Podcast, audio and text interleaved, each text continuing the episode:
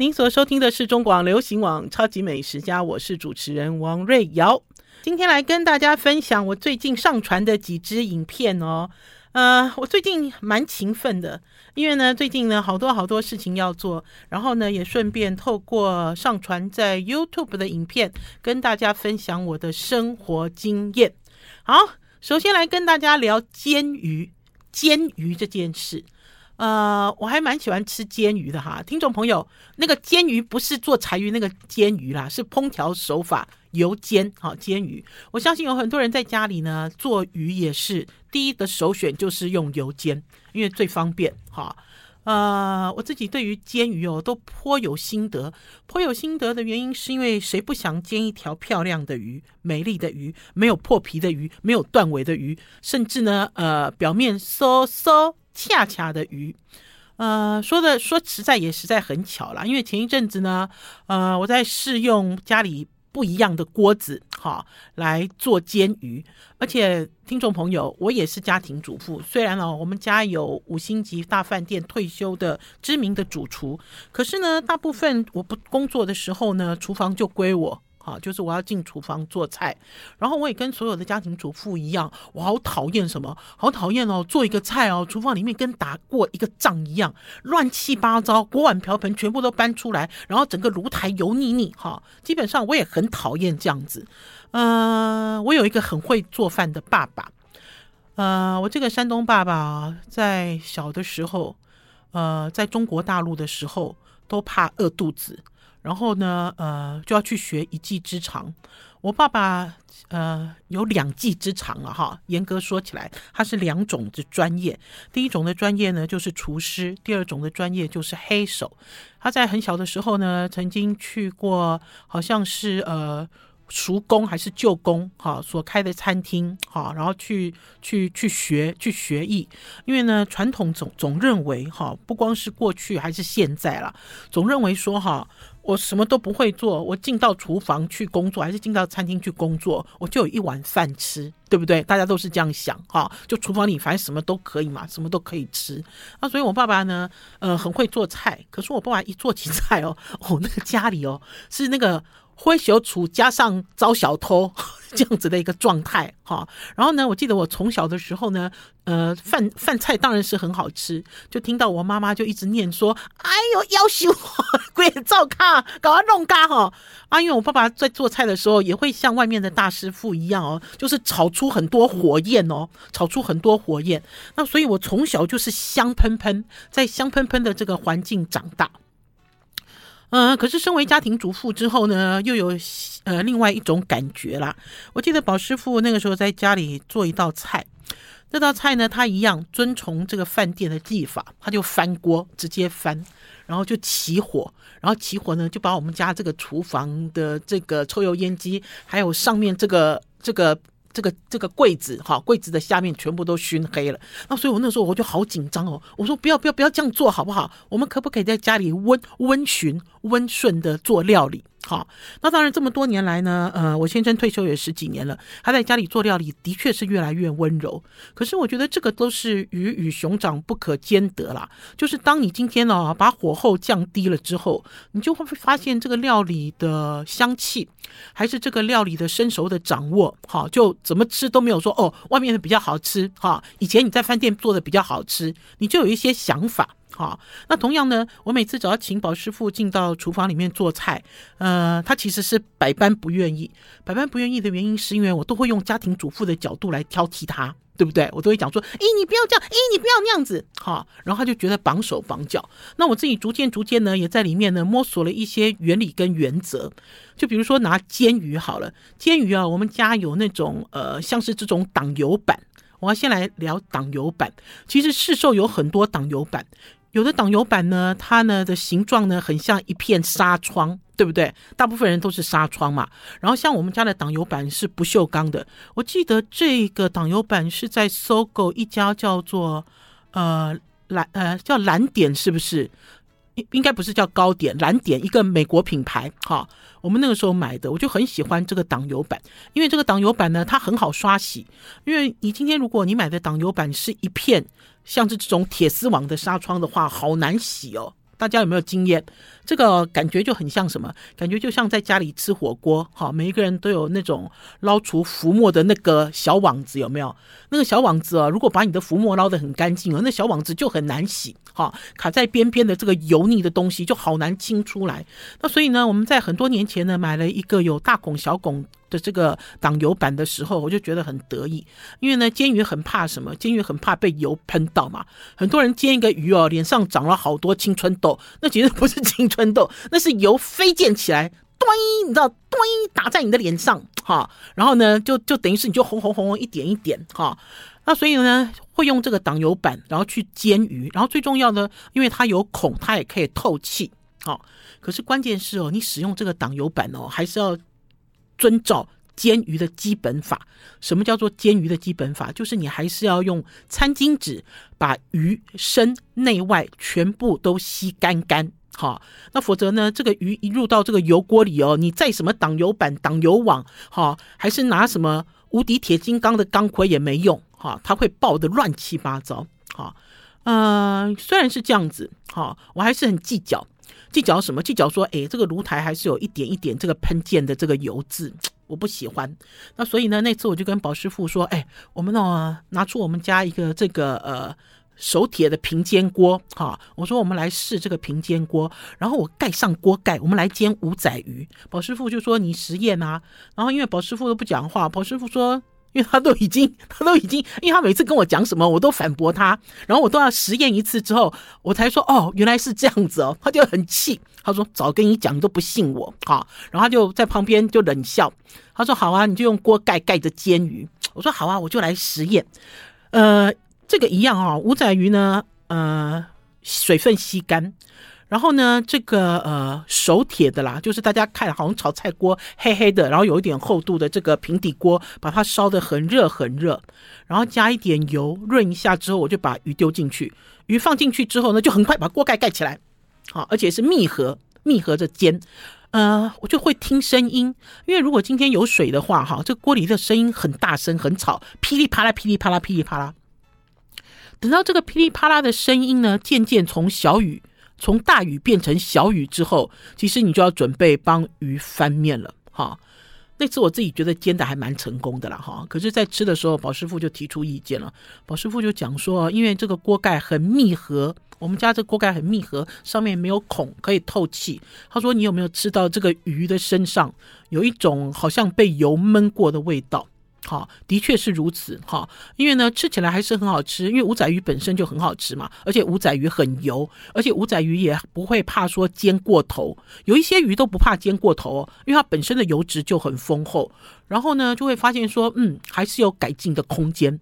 虽然我的炉台变得很干净，非常干净。好了，我们要先休息一下，进一段广告，再回到节目现场。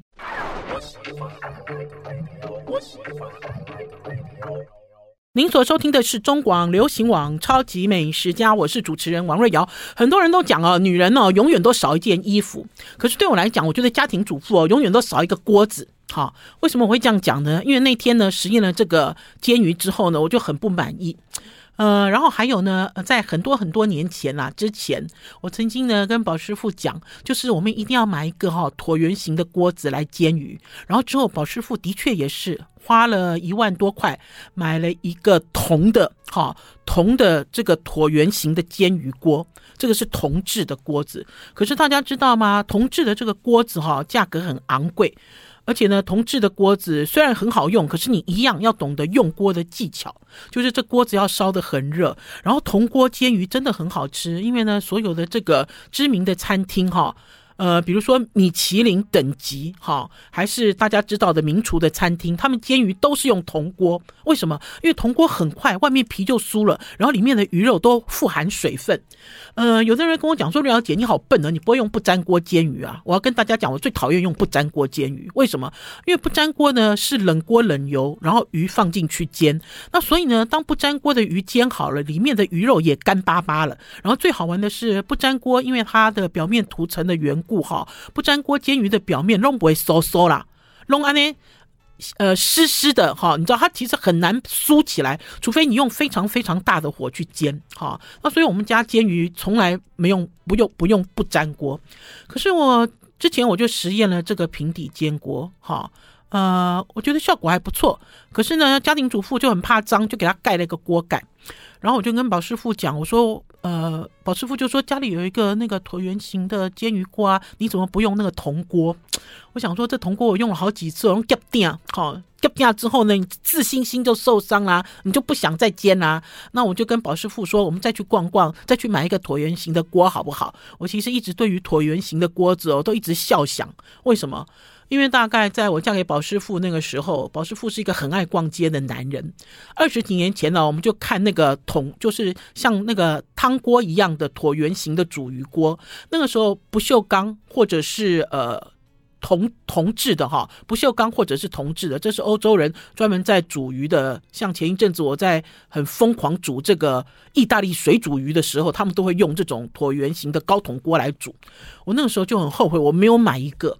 二十几年前你要一万多块，我也都没有买。现在好几万了，你更是舍不得，对不对？你总不能说，哎，我今天想要喝奶奶啊，我去我去养一头，我去养一头牛，其实是这样子的概念了哈。这就是为什么我刚才在跟听众朋友说，爱下厨的人哦，你永远觉得厨房里少一个锅，永远永远都这样认为。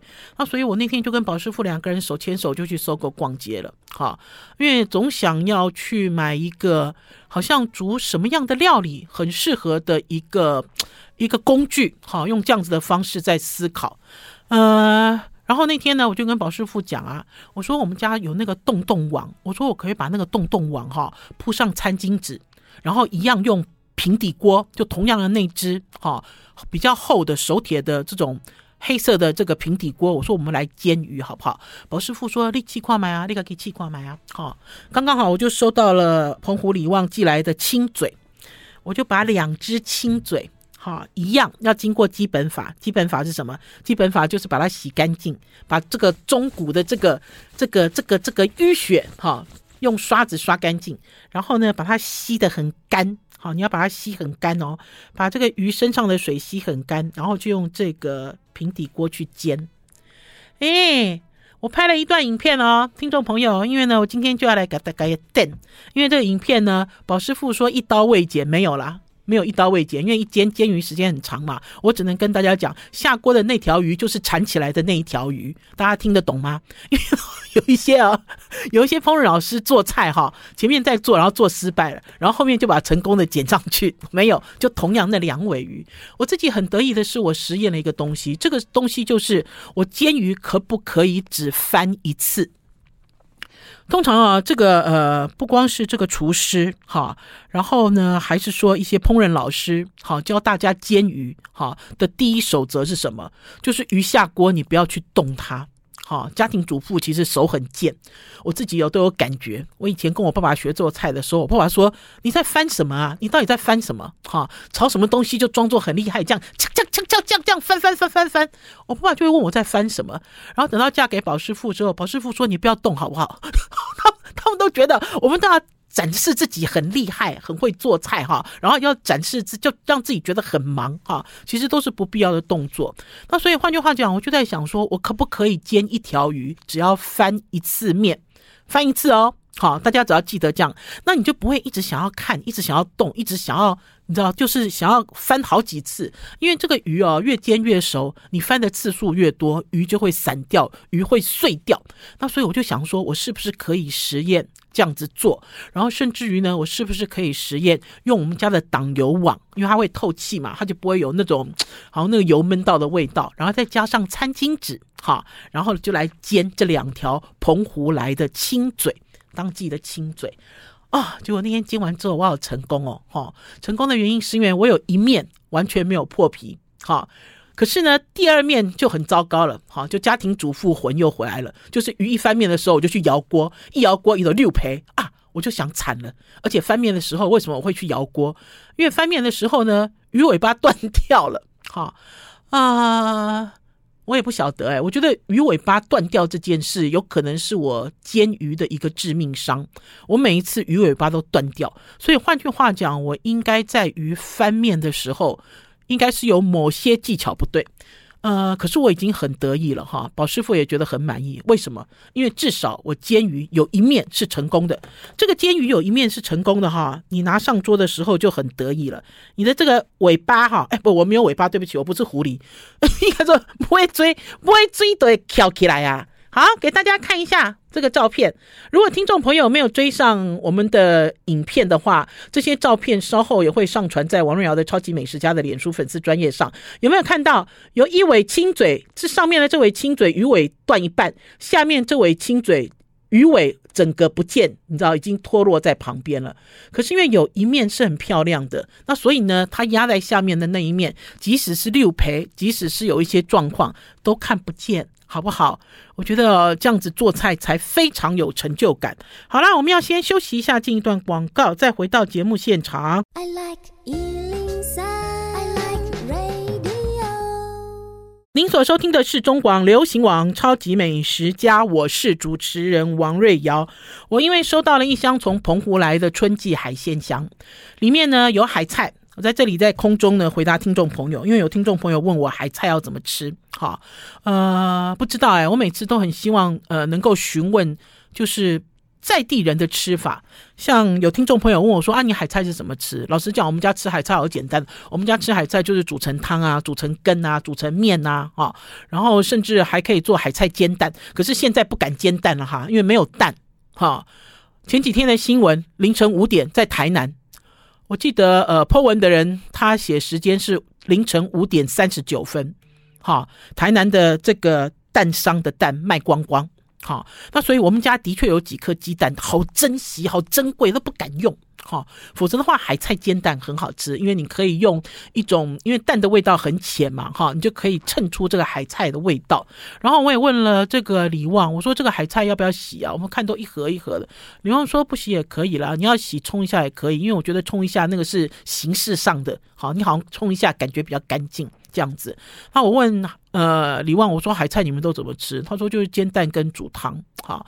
然后可是在这次的这个海鲜箱里面，我收到了一个东西，我好高兴。我是山东人嘛，我把他山东人，我们其实好爱吃面食，我们家 always 有面食。就像在上一次跟大家说，我意外的在景美市场里面找到了这个呃锅贴馒头，好。那所以我们家永远永远都有面面食，哈。呃，面包其实也也算在内，哈，烤吐司什么之类都有。呃，它就有这个海菜抓饼，哈，海菜抓饼，这是我第一次看到海菜抓饼。海菜抓饼是什么？就是葱抓饼，没有放葱，可是放了海菜，所以它绿绿的。好，那我一样，我一样拿出了这个黑色的这个平煎锅，平煎锅不是不粘锅，好，平煎锅。呃，我们家要煎饼的锅子蛮多的啦。我自己呢买了一个呃日本的南部铁器的某一个品牌哈，呃也是在菜市场买的厚的铸铁锅，好大，这么大一个哈，那个其实是用来煮这种寿喜烧，还是他们在做乡土料理的锅子。可是因为它很厚，它就很像以前我爸爸在龟山工厂常用的一个铸铁锅。呃，我不知道有没有跟听众朋友讲过，因为我爸爸以前在龟山兔子坑。的一个地方，哈，开铁工厂，然后这铁工厂很大。那个时候我爸爸刚刚搬去的时候呢，几乎是很荒凉，哈，连周边也都没有房子。我爸爸买了一片山，那所以呢，呃，工具很多。然后那个时候呢，要从龟山搬到台北来的时候，有两个东西没有带来，哈，因为也带不来，哈，因为来到了台北之后，我们住的房子，呃，从数百平浓缩成三十。三十五平不到的时候，很多东西是要舍弃。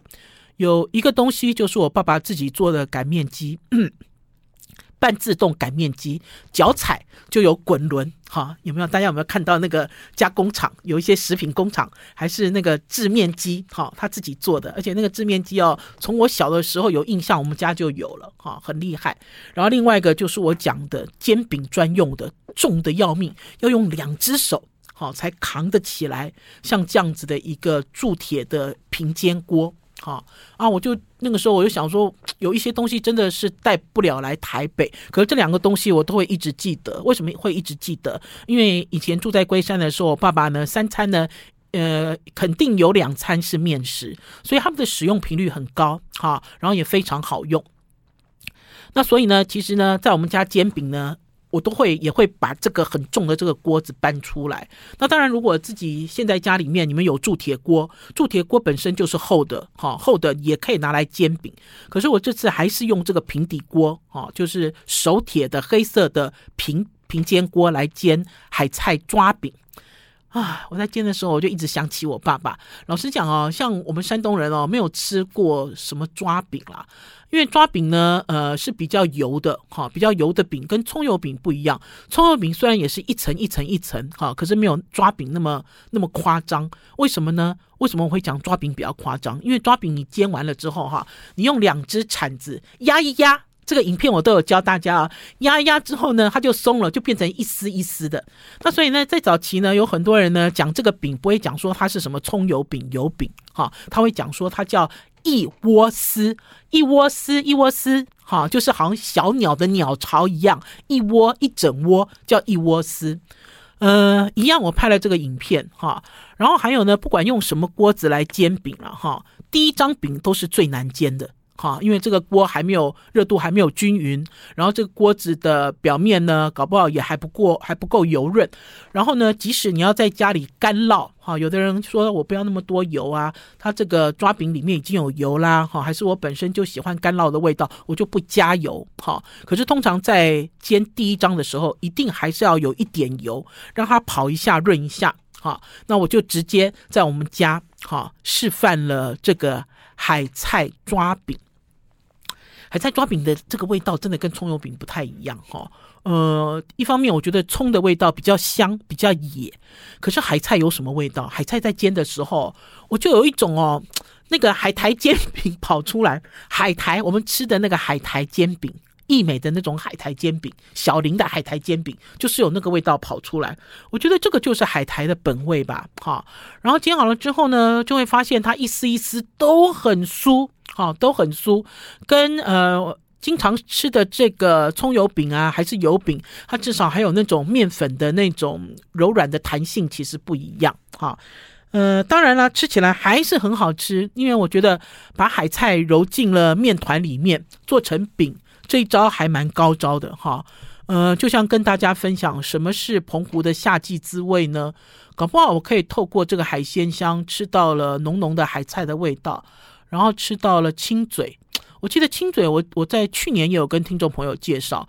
呃，我们其实身处在台湾，哈，四面环海，我们对于在地的鱼不太认识，哈，就是我们自己捕获的鱼，我们不认识，哈，呃，就像有人家里的冰箱。永远都有鲑鱼，哈，这个我其实是很反对的啦。这个我是跳出来直接反对，哈。家里呢，如果那么爱吃鲑鱼，其实应该要多多认识台湾自己捕的鱼，就台湾沿海周边的鱼，哈，呃，还是我们自己的养殖鱼，哈。我觉得，呃，这个，呃，不完全，哈，不完全是以。不完全是以什么在台湾这样子的方式考量哈，只是告诉大家你有更多更多的选择。好了，我们要先休息一下，进一段广告，再回到节目现场。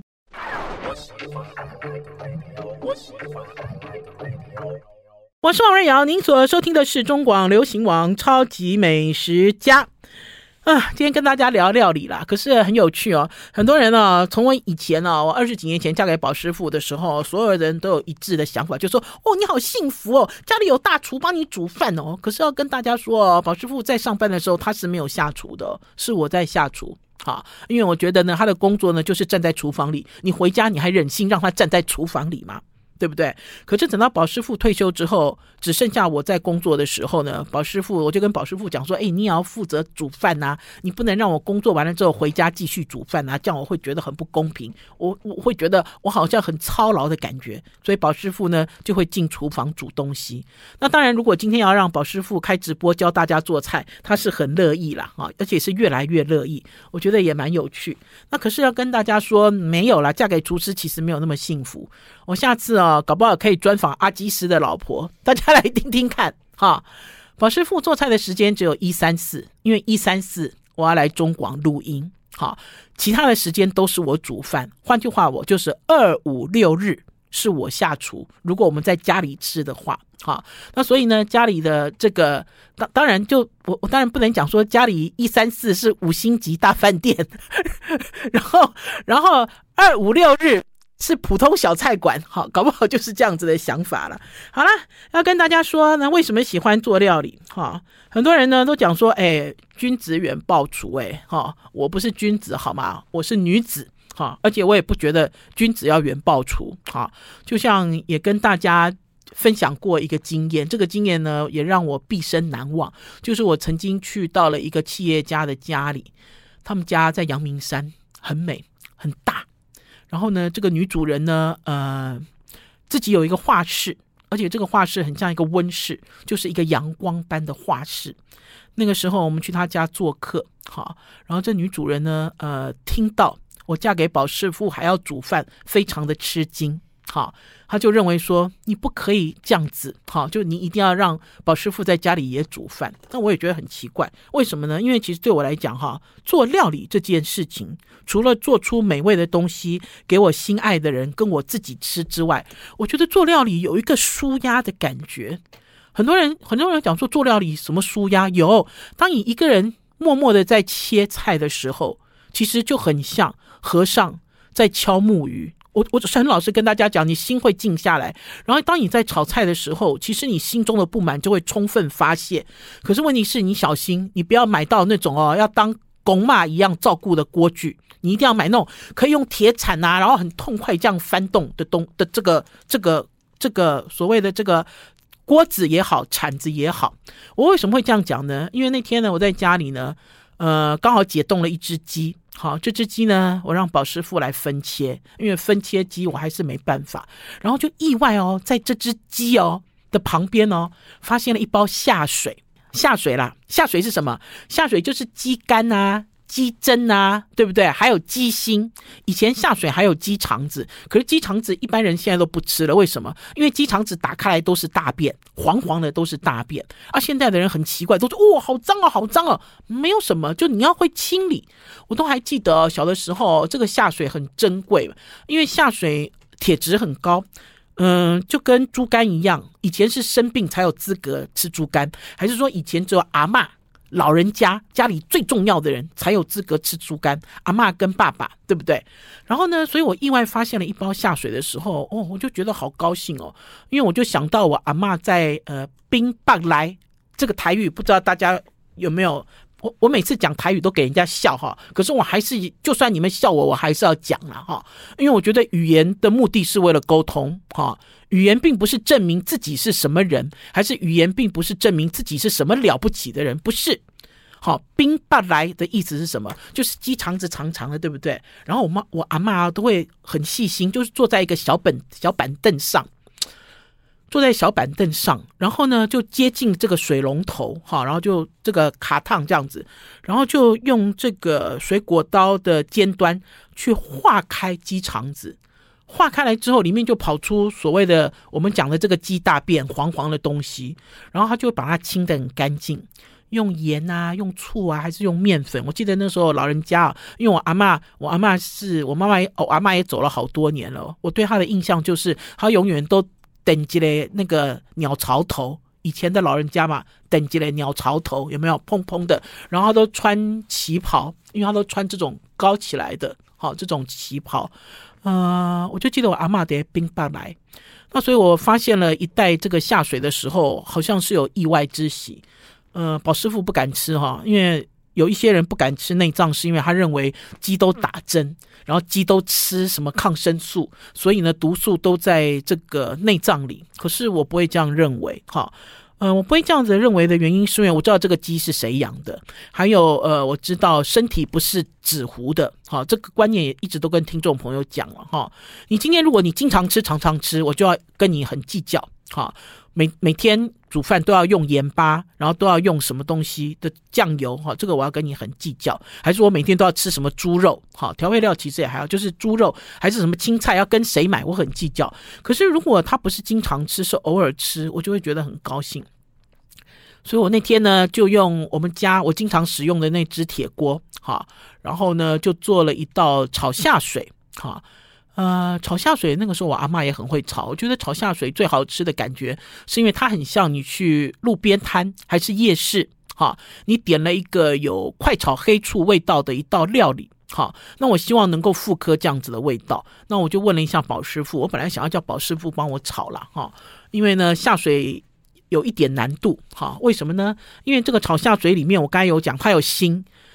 鸡心，鸡心你要把它切开来，切开来之后，鸡心里面有很多血管，跟人的血管一样嘛，有各个大大小小的血管，你要把它清很干净。哈，我记得在几年前那个时候，这种下水哈，这个材料哈，被一些台湾。这种台皮发骨的餐厅的主厨爱上他们呢，就会把这个鸡心清得很干净，还去泡牛奶、泡蔬菜汁，哈，然后呢，要保留它这种柔软的这种弹性之类的，花了好多功夫。其实鸡心只有一点点，小小的一点点，嗯，要怎么讲呢？比耳垂吧，比耳垂差不多大小这样子的一个食材。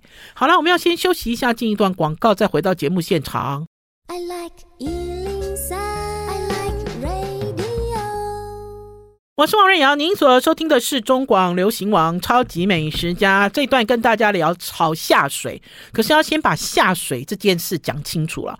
我刚才讲到鸡肠子，鸡肠子，我记得我最近最近一次吃到鸡肠子汤，嗯、我应该还要再去看一下它有没有卖。就是在呃盐山夜市，好，在这个台北桥附近的盐山夜市，有一家卖干面店。好像叫陈家还是什么，它就有鸡肠汤哦。或许现在的人吃鸡肠汤你不会喜欢，因为鸡肠煮成汤之后哈，跟鹅肠不一样，鹅肠是软软滑滑的，鸡肠不是，鸡肠是粗粗脆脆的。好，然后可是它没有漂白，我还记得是黄黄。我那时候吃到鸡肠汤的时候，我就想起我阿妈嘞，哎，阿妈就忽然间复活嘞，好。这也就是为什么跟听众朋友一直要讲的原因，就是在家里哦，一定要自己动手煮几道菜了哈。除了是怀念呃在或不在的家人，然后还有这个味道可以延续，好，这个维延续味道真的太重要了。我甚至于呢，有很多听众朋友呢，他们有私讯跟我讲，他说因为新冠的这段期间三年多了，他们都尽量避免外食，所以都在家里煮，就煮出了自己家里的味道。哈，然后呢，就会觉得说哈不一样。哈，虽然是因为新冠被迫留在家里，可是就是这样逐步摸索。不管你会做还是不会做，至少你用心去料理，哈，就做出了自己家里的味道，大家觉得很棒。好，我要回到这个下水，这个鸡心哦，要先切开来，把这个里面的这个血块通通弄出来，因为里面有血管嘛。然后这个猪肝也是，这个猪肝其实是一副，哎，不是猪肝，鸡肝。鸡肝虽然是像猪肝一样的缩小版，可是它也是一副啊，它上面也有一些筋膜之类的血管，你也要把它剥离，好，把它割掉，否则你炒的时候吃起来卡卡，咬不动。然后呢，还有一个是鸡胗，鸡胗最麻烦了。鸡胗哦，长得像一个山形，就是我今天如果写中国字写山，把那个三个那一竖哈都变胖，鸡心就是长这样。那所以呢，以前小的时候切鸡心呢就觉得很痛苦，可是看到外面的人切鸡心都好棒哦，都可以把鸡心切成一朵花花。卷起来像花一样，哈，然后呢，就叫宝师傅来帮忙。宝师傅呢，就在这个山形上面先切下直纹，然后再横切成片，哈，然后呢，就帮我把这个下水的基本的这个刀法处理。处理完了之后呢，这个鸡肝，鸡肝我其实切太厚了，鸡肝大概切零点五以内，也不能切太薄，好，鸡心也是。然后就起油锅，就开始在这个呃热炒锅上面乒铃乓啷的炒起来，好。刚刚在讲哈，其实啊，因为在台湾最近这几年呢，各式各具的锅子哦，都进到了台湾这个市场。然后呢，我们的这个使用的习惯，虽然我们的口味还是喜欢我们的家常菜，可是呢，我们做我们这个厨房里的炉具呢，越来越西化。假设你今天用的是不粘锅，你就不能乒铃乓啷了，好不好？你乒铃乓啷，这个不粘锅的涂层就被你刮下来了，你就要把锅子丢掉了。好吗？而且呢，这个不粘锅也不可能发挥热炒高温的效果。呃，那天呢，切了一点洋葱，然后呢，呃，拍了几瓣大蒜，然后我自己偷偷加了呃几几根葱。宝师傅有偷偷跑进来看我，他说：“你加葱干嘛？”我说：“我想吃啊。”哈，那所以其实原材料是没有的啦。哈，然后你要准备什么？最重要要准备乌醋，工盐乌醋。哈。力道要够强的乌醋，然后呃一点酱油，我记得他那时候教我加一点酱油，然后要有糖，还有白胡椒粉的元素。起了油锅之后，就先去炒洋葱，洋葱炒软之后放大蒜，因为你大蒜如果跟洋葱一起放下去的话，大蒜会容易很容易变黑啊。然后呢，就把这些下水倒进去，好，然后就开始炒。呃，火不能太大哈，因为这个鸡肝并没有抓粉，所以呢，这个肝里面的汁，就它本身的这个鸡肝会一直跑出来，它会越炒越浓稠，好像勾芡一样。其实我没有勾芡哈，哦，还有一点酒，加一点米酒啊，然后再加乌醋，乌醋我是加蛮多的，我好喜欢这个，就是要酸就要有酸的感觉，加一点酱油哈。然后拌炒，就直接在里面炒，然后呢，用这个炒勺，哐啷哐啷，叮铃哐啷，就觉得自己好像是那种夜市热炒店的主厨那样子一个爽度。哈，呃，炒完之后拿出来之后呢，我就让宝师傅试吃。哈，呃，我刚才其实有讲过，其实有一点难度，难度的原因是因为，呃，这些东西都不能炒过火，尤其是。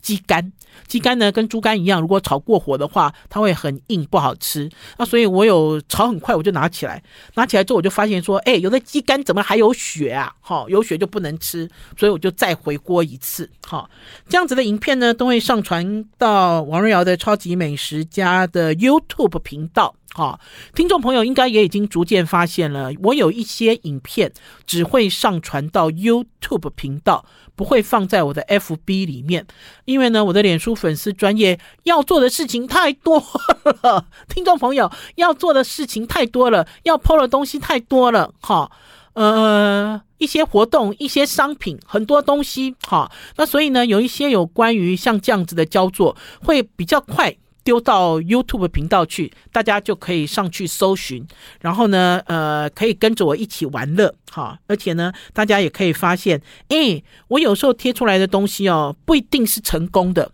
哈，是不是？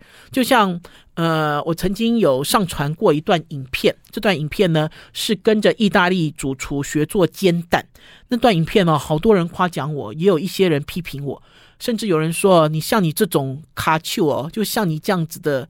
程度哦，还敢贴那个，还敢上传教人家煎蛋的影片，好，可是跟大家讲，我一点也不害怕。听众朋友，你们也是一样。